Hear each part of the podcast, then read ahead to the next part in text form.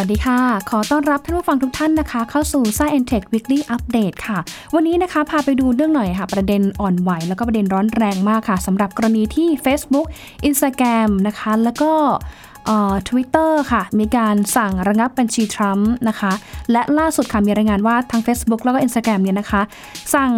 ปิดบัญชีทรัมป์จนกว่าจะสิ้นสุดวาระการดำรงตำแหน่งค่ะ มีบทวิเคราะห์จากทางอาจารย์ปิติศรีแสงนามมา พูดให้เราฟังด้วยนะคะรวมไปถึงความก้าวหน้าของญี่ปุ่นค่ะ เตรียมส่งดาวเทียมจากไม้ ดวงแรกของโลก หวังที่จะลดปริมาณขยะอวกาศนะคะ จะเป็นอย่างไรตามได้ใน Science Tech Weekly Update สักครู่ค่ะ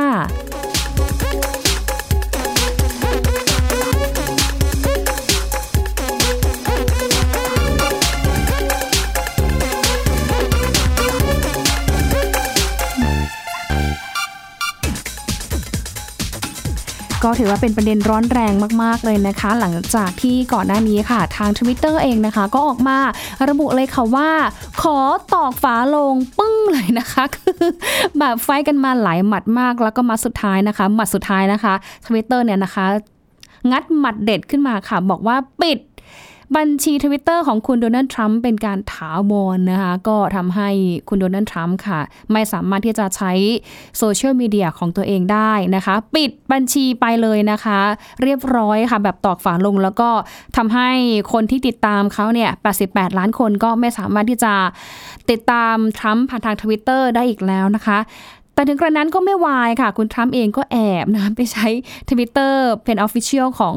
ประธานาธิบดีของสหรัฐอเมริกานะคะ ที่เป็น name ของ at POTUS ด้วยนะคะ แต่ขณะเดียวกันเองค่ะ ก็ทำให้ตอนนี้นะคะทรัมป์เองเนี่ยเริ่มที่จะเขาเรียกอะไรอะ่ะถูกบีบนะคะจากเครือข่ายโซเชียลมีเดียของอเมริกาหลายเจ้าเหมือนกันค่ะหลังจากที่ ตัวคุณทรัมป์เองนะคะ ไปโพสต์ข้อความแล้วก็ทำให้หลายคนเนี่ยนะคะมองว่าข้อความที่คุณทรัมป์โพสต์เนี่ยมันไปปลุกระดม ก่อให้เกิดความรุนแรงขึ้นนะคะ อย่างเห็นได้ชัดเจนก็คือเมื่อวันที่ 6 ต่อเนื่องถึง 7 มกราคมที่ผ่านมา กับเหตุการณ์ที่ทั่วโลกเนี่ยสตันไปแบบ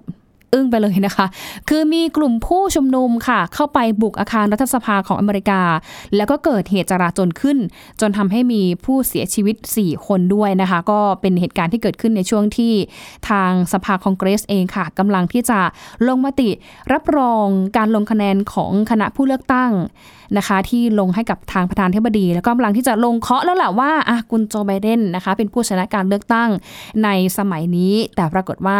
ดันเกิดเหตุการณ์วุ่นวายซะก่อนนะคะ แล้วก็ตอนนี้เองค่ะ แน่นอนค่ะมันก็นำไปสู่ในเรื่องของเอ๊ะเหตุการณ์ที่มันเกิดขึ้นเนี่ยนะคะ มันเกิดจากใครใครเป็นคนไปปลุกระดม หรือว่าใครไปพูดอะไรทำให้ถึงมีกลุ่มคนที่สนับสนุนคุณทรัมป์เนี่ยนะคะ เดินทางบุกเข้าไปที่อาคารรัฐสภานะคะ ก็เลยไปดูในเรื่องของทั้งเรื่องของการขึ้นปราศัยของคุณทรัมป์เองนะคะ หรือการไปโพสต์ในข้อความนะคะ โดยเฉพาะผ่านทางแพลตฟอร์มออนไลน์คุณทรัมป์มีหลายแพลตฟอร์มเหมือนกันค่ะ ที่คุณทรัมป์ไปโพสต์ แล้วก็ถูกลบออกไป โดยเฉพาะใน Twitter นะคะ ที่เนื้อหาเนี่ยค่อนข้างที่จะสุ่มเสี่ยงก่อให้เกิดความรุนแรงขึ้นในอเมริกาด้วย ก็เลยทำให้ Twitter เนี่ยนะคะปิดฟ้าลงนะคะตอกฟ้าลงไปเลยนะคะ คุณทรัมป์ไม่ต้องใช้ค่ะเพราะว่าถูกแบนถาวรแล้ว หลังจากที่ก่อนหน้านี้ Twitter เองเนี่ยก็ออกมาเตือนแล้วนะว่า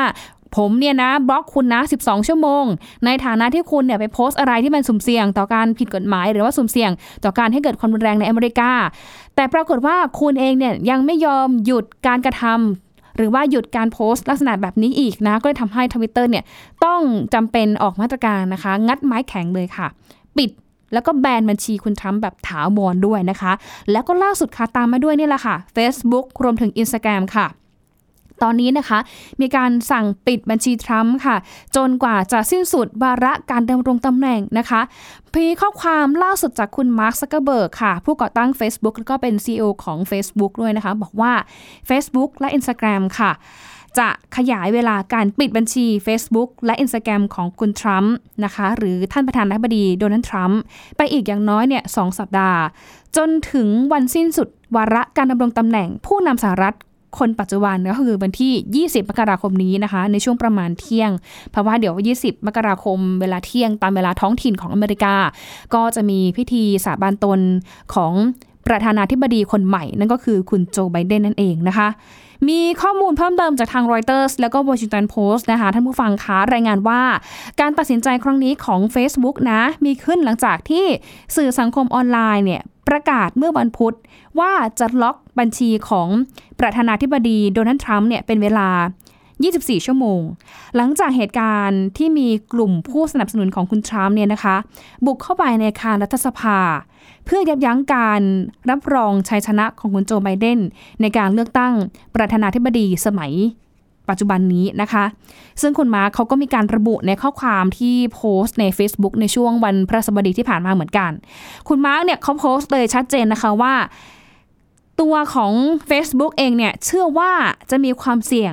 ที่จะเกิดขึ้นอย่างมาก หากอนุญาตให้ทางท่านประธานาธิบดีโดนัลด์ทรัมป์เนี่ย ใช้ Facebook ในช่วงเวลานี้นะคะ มันสุ่มเสี่ยงมาก เพราะว่ามันเป็นช่วงเวลาที่อ่อนไหว มันเป็นช่วงเวลาที่เปลี่ยนผ่านอำนาจ ช่วงเวลาที่มีการเปลี่ยนผ่านตำแหน่งผู้นำคนสำคัญระดับประเทศนะคะ นอกจาก Facebook แล้วค่ะ บัญชีบริษัทอินเทอร์เน็ตรายใหญ่อื่น ๆนะคะ ต่างกำลังที่จะพยายามสกัดกั้นข้อมูลที่ไม่ถูกต้อง และการกล่าวหาอย่างไม่มีหลักฐานจากประธานาธิบดีโดนัลด์ทรัมป์ค่ะ ว่ามีการโกงการเลือกตั้ง ประธานาธิบดีเมื่อวันที่ 3 พฤศจิกายนปีที่ผ่านมาด้วยนะคะ อย่างที่เห็นถ้าท่านผู้ฟังเนี่ยไปตามใน Facebook ของคุณโดนัลด์ทรัมป์แกจะโพสต์ตลอดเลยในช่วงที่มีการนับคะแนนนะคะ จนถึงนะขณะนี้เนี่ยแกก็จะบอกว่าแกชนะการเลือกตั้ง การเลือกตั้งเนี่ยมันมีการโกง ตั้งแต่การเอาบัตรลงคะแนนทางไปรษณีย์เนี่ยมันนับ แล้วก็ ไปกล่าวหาอีกว่าทาง Facebook หรือว่าทางแพลตฟอร์มทวิตเตอร์เองเนี่ย ไปฮั้วกับทางเดโมแครตนะคะทำการปิดกั้นทำการบล็อกไม่ให้โซเชียลมีเดียของเขาเนี่ย เข้าถึงสาธารณชนได้มากขึ้นนะคะเขาพยายามโพสต์มาตลอดว่าเขาเนี่ย ถูกโกง ถูกนู่นนี่นั่นมา แต่ว่าการโพสต์ของเขาเนี่ย มันปราศจากหลักฐานมายืนยันมาอิง มาค้ำยันให้มันน่าเชื่อถือ ก็เลยทำให้ทาง Facebook เองเนี่ยนะคะ ต้องมีการแนบข้อมูลข่าวสารที่เป็นเหมือนข้อเท็จจริงอะค่ะเข้าไปกับโพสต์ของคุณทรัมป์ด้วยทุกกรณีทุกครั้งที่คุณทรัมป์มีการโพสต์เข้ามา โดยเฉพาะข้อความที่คุณทรัมป์บอกว่า I win this election แล้วก็ตัวเขาเองบอกว่าถูกโกงในบางรัฐด้วยนะคะ Facebook ก็จะมีการแนบตัวลิงก์นะคะ ข้อเท็จจริง หรือว่าลิงก์ข่าว ผลการนับคะแนนนี้ขึ้นมาด้วยนะคะ เพื่อให้ประชาชนหรือว่าคนที่ตามโพสต์ของคุณทรัมป์เนี่ยนะคะ ได้คลิกเข้าไปอ่านดู แล้วก็ใช้วิจารณญาณว่าอันไหนจริง อันไหนมันเชื่อถือได้นะคะ นอกจากทาง Facebook แล้วค่ะ ก็ยังมีหลาย ๆ เจ้านะคะ ไม่ว่าจะเป็น YouTube นะคะ Twitter นะคะ ก็พยายามที่จะปิดกั้นการใช้งานของคุณทรัมป์นะคะ เพราะว่าก่อนหน้านี้เองเนี่ยนะคะ หลายคนก็บอกว่าเออขอร้องเถอะนะคะ ขอให้แพลตฟอร์มเหล่านี้เนี่ยช่วยพยายามสกัดคุณทรัมป์ให้หน่อย หรือว่าพยายามเบรกคุณทรัมป์ให้หน่อย ในการที่จะใช้แพลตฟอร์มออนไลน์เนี่ยเป็นเครื่องมือในการปลุกระดมให้มวลชนเนี่ยนะคะเข้าไปก่อความรุนแรงในกรุงวอชิงตันมากขึ้นนะคะโอจะเห็นได้ว่าในช่วงประมาณวันที่6-7มกราคมที่ผ่านมาเนี่ยวอชิงตันนะจากเป็นเมืองที่สงบ เป็นเมืองที่มีสถานที่ราชการสถานที่สำคัญทางการเมืองเนี่ยมากมาย แต่ปรากฏว่ามีภาพที่โอ้โหหลายคนเนี่ยไม่เคยเห็นอย่างมาก แล้วก็แบบค่อนข้างที่จะอึ้งทีเดียวนะคะ จนผู้นำหลาย ๆ ประเทศเนี่ยนะคะได้ออกแสดงความเห็นแล้วก็มีการออกท่าทีชัดเจนต่อเหตุการณ์ที่เกิดขึ้นในอเมริกา ยกเว้นจีนนะคะ แต่ว่าจีนเนี่ยเขายังไม่ได้ถ้าในระดับรัฐบาลหรือว่าระดับผู้นำเนี่ยยังไม่ได้มีการมา แสดงความเห็นหรือว่าออกท่าทีอะไรก็ยังนิ่งอยู่ แต่ว่าสื่อจีนที่เป็นเหมือนกระบอกเสียงของรัฐบาลจีนนะคะก็เริ่มมีการวิพากษ์วิจารณ์เหมือนกัน โดยเฉพาะการนำภาพเหตุการณ์ในวอชิงตันเนี่ยในรัฐสภาเนี่ยไปเปรียบเทียบกับภาพเหตุการณ์ประท้วงในฮ่องกง แล้วก็มีคนจากพรรคเดโมแครตเองเนี่ยนะคะ เหมือนไปพูดชื่นชมการประท้วงในฮ่องกงว่าเป็นการ ก้าวหน้าหรือว่าการพัฒนาที่สวยงาม แต่ว่าในอีกฝั่งหนึ่งเนี่ยก็เหมือนไปแซะคุณแนนซี่เพโลซี่อะค่ะจากเดโมแครตท่านประธานสภาเนี่ยนะคะว่าทำไมถึงไม่พูดถึงเหตุการณ์ที่รัฐสภาในอเมริกาเลยอะอันนี้ก็เป็นเป็นการเขาเรียกอะไร เป็นสื่อแท็บลอยด์นะ ไปแบบเหมือนโพสต์ หรือว่าไปลงคอนเทนต์เนื้อหาที่ไปค่อนข้างในทางแซะของเดโมแครตของอเมริกาเหมือนกันนะคะ แต่ว่าอีกด้านหนึ่งค่ะ ถ้าไปดูของ เหตุผลที่ทวิตเตอร์เนี่ยทำการล็อกบัญชีถาวรของคุณทรัมป์เนี่ยนะคะเขาก็บอกว่าเนื่องจากว่าคุณทรัมป์เองเนี่ยในฐานะที่เป็นผู้นำสหรัฐ มีการละเมิดกฎของทวิตเตอร์ซ้ำๆแล้วก็รุนแรงด้วย แล้วก็ขู่ว่าบัญชีของคุณทรัมป์เองเนี่ยอาจจะถูกระงับเป็นการถาวรเป็นการเตือนไปแล้วนะรอบหนึ่งแต่ปรากฏว่าคุณทรัมป์แกไม่หยุดเนี่ยค่ะท่านผู้ฟังคะคือก็ยังโพสต์มาเรื่อยๆค่ะ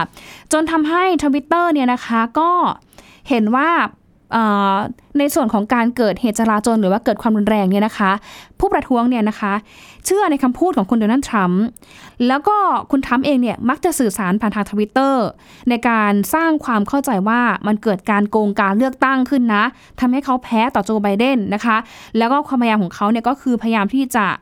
ลิกผลการเลือกตั้งนะคะ ที่จะทำให้กระบวนการเลือกตั้งเนี่ยมันเป็นไปอย่างไม่ราบรื่นค่ะทวิตเตอร์เองนะคะก็เลยต้องมีการแบนคุณทั้มไปอย่างถาวรด้วยนะคะ เรื่องนี้มันก็เป็นเหมือนกับ เหตุการณ์ที่ค่อนข้างย้อนแย้ง หรือว่าเป็นเป็นเหตุการณ์ที่น่าขบคิดพอสมควร เอากรณีของเหตุการณ์อเมริกาเนี่ยเป็นบทเรียนให้กับหลายประเทศเหมือนกัน เพราะว่าอเมริกาเองเนี่ยถือว่าเป็นประเทศแห่งโลกเสรีนะคะ เป็นประเทศที่เป็นผู้นำด้านประชาธิปไตย เป็นผู้นำด้านการแสดงออกอย่างเสรีนะคะโดยที่ไม่มีอะไรปิดกลั้น แต่ปรากฏว่าในเหตุการณ์นี้เองนะคะ มันมีการบล็อกนะคะผ่านทางโซเชียลมีเดีย ทั้งๆทที่เป็นประเทศที่เรียกร้องให้มีการสามารถที่จะแสดงความเห็นผ่านทางสื่อต่างๆเนี่ยได้อย่างเสรี แต่มันมีการบล็อกกันแบบนี้ขึ้นมา แล้วคนที่ถูกบล็อกเองเนี่ยก็เป็นประธานาธิบดี ซึ่งเป็นผู้นำของอเมริกาด้วยนะคะ เรื่องนี้เองมันก็เลยทำให้หลายๆคนเนี่ยมาคบคิดกันว่า ในกระบวนการแสดงความเห็นอย่างเสรีเนี่ยมันจะเป็นต้องมีการคัดกรองกันด้วยหรือไม่ หรือมันต้องมีกระบวนการจัดการอย่างไร เพื่อเป็นบทเรียนกับประเทศอื่น ๆ ที่จะไม่ให้เกิดเหตุการณ์แบบอเมริกาเกิดขึ้นด้วยนะคะ เดี๋ยวไปฟังเสียงบทวิเคราะห์หน่อยค่ะอาจารย์ปิติสีแสงนามนะคะอาจารย์จากจุฬาเนี่ยพูดได้น่าสนใจเหมือนกันนะคะ เดี๋ยวไปฟังดูค่ะ ผู้นำอย่างทรัมป์เนี่ยเขาก็มีความผิดปกตินะครับ บางคนก็บอกว่ามันแบบวิปลาสมากๆเลยนะครับ ที่ที่นาทีสุดท้ายแล้วเนี่ยถึงแม้ก่อนจะบอกว่าให้ผู้ชุมนุมกลับบ้านอะยังบอกเลยว่าชัยชนะที่เอ่อริพับลิกันได้เนี่ยมันยังถูกปล้นไปอย่างเงี้ยนะครับ จนในที่สุดสิ่งที่ไม่น่าเชื่ออีกอย่างหนึ่งก็คือ อ่ออเมริกาเนี่ยพูดเยอะนะครับในเรื่องของเสรีภาพในการแสดงความคิดเห็นถูกต้องไหมครับ แล้วก็สื่อต่างๆ ไม่ควรจะต้องถูกปิดกั้นถูกต้องไหมครับ แต่สิ่งที่เกิดขึ้นเมื่อสองวันที่ผ่านมาก็คือทวิตหลายทวิตของประธานาธิบดีของสหรัฐยังถูกลบได้นะครับ เพราะฉะนั้นในความเป็นจริงแล้วเวลาเราพูดถึงคำว่า freedom of speech เราพูดถึงสื่อ ก็ต้องย้อนกลับมาที่ประเด็นแรกที่เมื่อกี้ผมพูดไปครับว่า เพราะฉะนั้นเนี่ยบางครั้งขอบเขต ในเรื่องของการใช้เสรีภาพ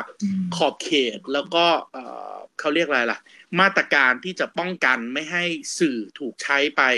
คือคุณทรัมป์เองก็พูดถึงเยอะนะครับ ว่าสื่อต่างๆเนี่ยมันเป็น fake news คำถามก็คือแล้วตัวคุณทรัมป์เองเนี่ยเป็นคนที่สร้าง fake news เองด้วยหรือเปล่าแล้วถ้าเกิดสิ่งที่คุณทรัมป์ทำมันเป็น fake news อะ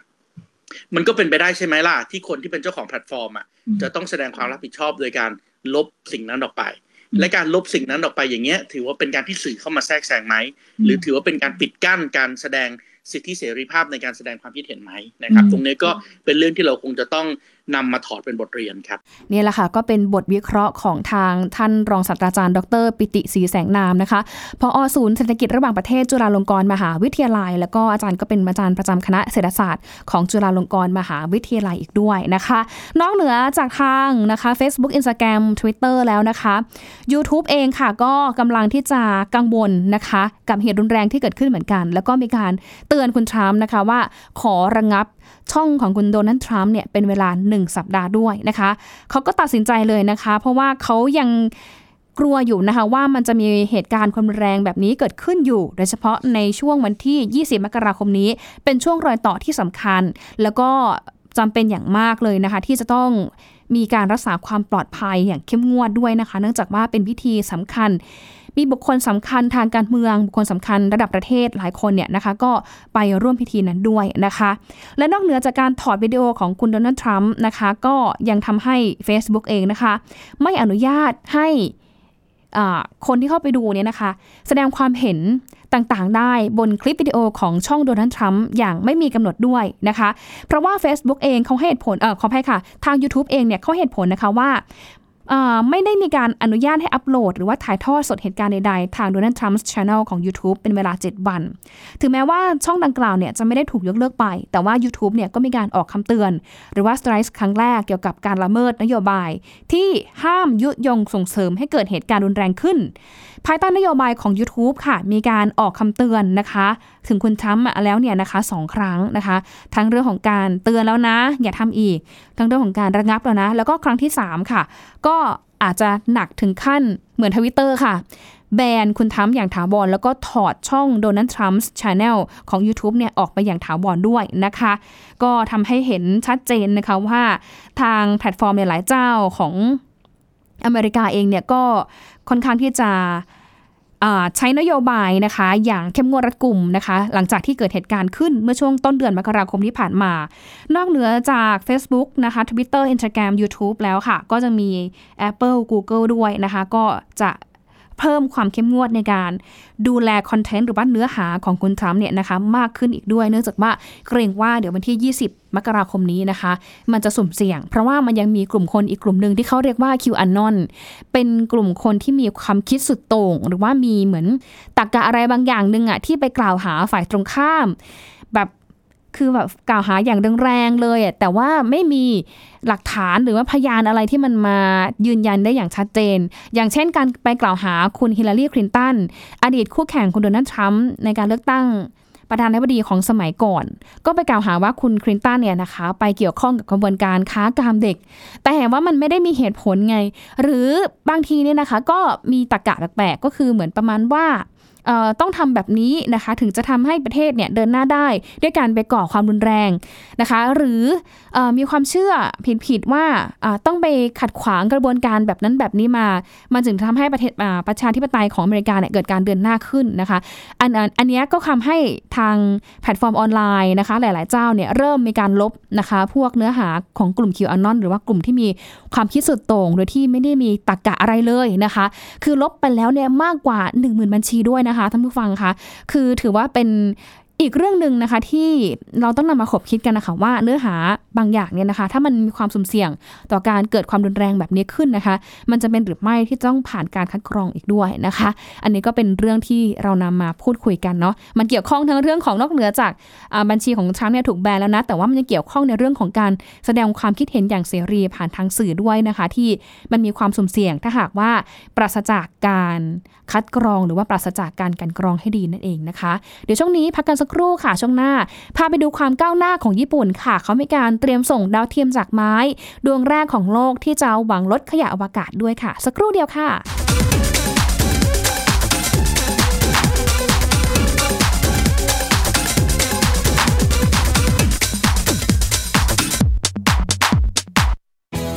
ไทย PBS ดิจิทัล Radio Infotainment for All สถานีวิทยุดิจิทัล จากไทย PBS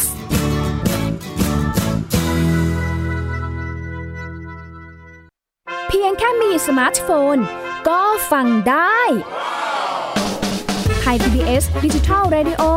สถานีวิทยุดิจิทัลจากไทย PBS เพิ่มช่องทางง่าย ๆ ให้คุณได้ฟังรายการดีๆ ทั้งสดและย้อนหลัง ผ่านแอปพลิเคชันไทย PBS Radio หรือเวอร์ไบเว็บไทยพีบีเอสเรดิโอคอมไทยพีบีเอสดิจิทัลเรดิโออินฟอร์ทนเมนต์ for all วันนี้การดูข่าวของคุณจะไม่ใช่แค่ในทีวีไทย PBS ให้คุณดูข่าวได้หลากหลายช่องทางถูกน้ำท่วมเต็มพื้นที่ เว็บไซต์ www.thaipbs.or.th/news Facebook Thai PBS News Twitter @thaipbsnews YouTube Thai PBS News ไหลล้นทะลักเข้ามากดติดสนันในการข่าวพร้อมๆกับหน้าจอไร้ขีดจำกัดเรื่องเวลา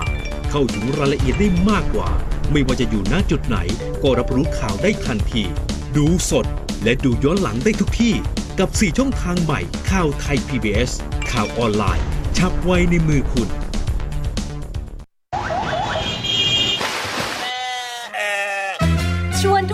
ตะลุยไปให้สุดโลก สบัดจินตนาการกับเสียงต่างๆ ไปพร้อมกัน ในรายการเสียงสนุกทาง www.thaipbspodcast.com และแอปพลิเคชันไทย PBS Podcast แล้วเจอกันนะครับ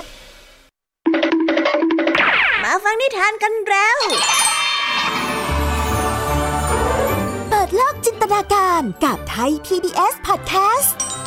ให้น้อง ๆ สนุกสนานไปกับเพลย์ลิสต์นิทาน มากกว่า 100 เรื่อง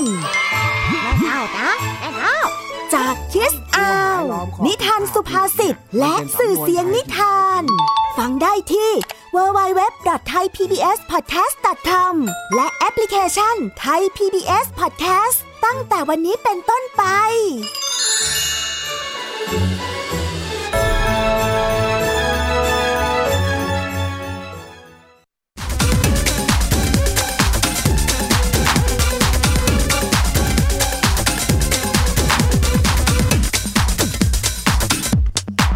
กลับเข้าสู่ Science Tech Weekly Update ในช่วงที่ 2 นะคะ ในช่วงนี้ค่ะอย่างที่เกริ่นกันไปนะคะ ถึงความก้าวหน้าของญี่ปุ่นค่ะ เตรียมส่งดาวเทียมจากไม้ดวงแรกของโลกเนี่ยนะคะ ขึ้นไปเพื่อที่จะลดขยะอวกาศนั่นเองค่ะ ความคืบหน้าจากมหาวิทยาลัยเกียวโต แล้วก็บริษัท Sumitomo Forestry นะคะ ร่วมกันพัฒนาสร้างดาวเทียมค่ะ ที่ทำมาจากไม้ดวงแรกของโลกนะคะ ลดปริมาณขยะอวกาศเนี่ยค่ะจากน้ำมือของมนุษย์นะคะ ที่ก่อนหน้านี้เนาะก็ส่งดาวเทียมแล้วก็ส่งวัตถุวกาศขึ้นไปเนี่ยหลายต่อหลายดวงนะคะ แล้วก็ตอนนี้เองพบว่าหลังจากที่อ่าปลดประจำการการใช้งานไปแล้วนะคะ ก็ทำให้เกิดขยะอวกาศมากมาย แล้วก็บางส่วนนะก็ลอยเต้งเทง มีหลายขนาดตั้งแต่ระดับเซนติเมตรถึงระดับ 10 เมตรทีเดียวอันตรายเหมือนกันนะคะ เขาบอกว่าถ้าดูลักษณะหรือว่า material วัตถุนะคะในการทำดาวเทียมอื่นๆเนี่ยนะคะ ก็จะเห็นได้ว่าส่วนใหญ่มักจะทำจากอลูมิเนียม หรือว่าโลหะอื่นๆนะคะ แต่ว่าถ้าดู วัตถุดิบนะคะเอาวัตถุขออภัยค่ะ วัตถุของดาวเทียม l i g n o s a t ของญี่ปุ่นนะคะเขาบอกว่าส่วนใหญ่แล้วเนี่ยจะใช้ไม้เป็นวัสดุในการห่อหุ้ม ซึ่งบริษัท Sumitomo Forestry นะคะก็เขาอ้างว่าไม้เองค่ะ มีคุณสมบัติที่เหนือกว่าโลหะอื่นๆ ก็คือจะไม่กั้นคลื่นอิเล็กทรอนิกส์หรือว่าสนามแม่เหล็กโลก ซึ่งนั่นก็หมายความว่า สามารถที่จะนำเอาเสาอากาศ แล้วก็อุปกรณ์การสื่อสารอื่นๆนี่แหละค่ะ ไว้ข้างในกล่องหรือว่าโครงของไม้เพื่อลดความเกะกะของอุปกรณ์ ที่อาจจะมีโอกาสหลุดออกมาเป็นขยะได้อีกด้วยนะคะ เขาบอกว่าไม้เองนะคะพอปลดประจำการไปแล้วเนี่ยนะคะ พอเวลาเขาเนี่ยนะคะ ลอยเข้ามาสู่ในชั้นบรรยากาศของโลกเราค่ะ เขาก็จะเกิดการเผาไหม้ไปหมดนะคะ เมื่อกลับเข้าสู่ชั้นบรรยากาศโลก หลังจากที่ตัวดาวเทียมหรือว่าตัวไม้เองเนี่ยนะคะ หมดอายุลงนะคะ พอเขาถูกเผาไหม้จนหมดเนี่ยค่ะ มันก็จะไม่เกิดขยะหลงเหลืออยู่ในอวกาศ แล้วก็จะไม่เกิดอันตรายหรือว่าเกิดเป็นวัตถุที่ตกมาจาก อาอวกาศข้างบนเนี่ยนะคะ ตกมาสู่พื้นโลกด้านล่างได้อีกด้วยนะคะ ซึ่งในระยะเริ่มต้นค่ะก็บอกว่าจะมีการศึกษาเพื่อค้นหาชนิดของไม้ แล้วก็สารเคลือบไม้ที่เหมาะสมที่สุดกับภารกิจในห้วงอวกาศ เพราะว่าต้องการที่จะอยากจะให้ไม้เนี่ยนะคะ มีความสามารถทนต่อสภาพภูมิอากาศที่แปรปรวน แล้วก็รุนแรงได้ เวลาที่ปล่อยออกไปสู่อวกาศนะไม่ว่าจะเป็นอุณหภูมินะคะ รังสีหรือแม้แต่แสงอาทิตย์ด้วยนะคะ ทีนี้หลังจากนั้นค่ะทางนักวิจัยเองเนี่ยก็จะหันมาแปรรูปแล้วก็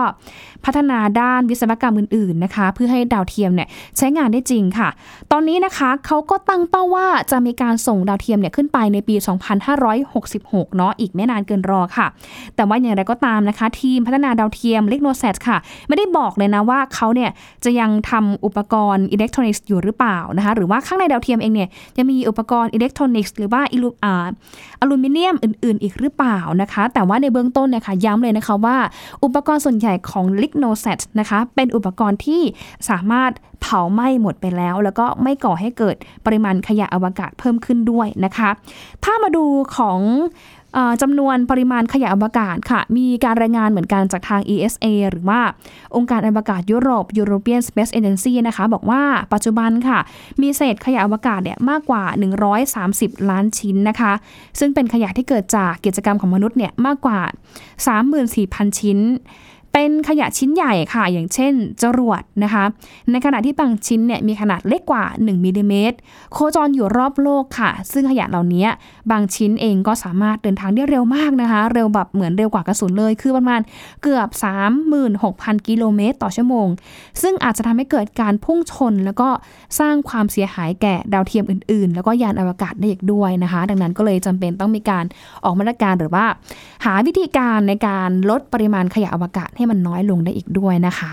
เอาละค่ะก็เป็นเรื่องราวที่นำมาฝากกันในช่วงสัปดาห์นี้นะคะ เดี๋ยวสัปดาห์หน้าค่ะ ยังคงไม่ลืมค่ะนำเรื่องราวของโลกที่หมุนเร็วกว่าเดิม ในรอบ 50 ปี แล้วก็มาเพิ่มเติมกับเรื่องของปัญหาขยะอวกาศด้วยนะคะ ช่วงนี้หมดเวลาแล้วค่ะ หญิงมณีนาฏอ่อนพนาลาทั้งฟังไปก่อนนะคะ สวัสดีค่ะ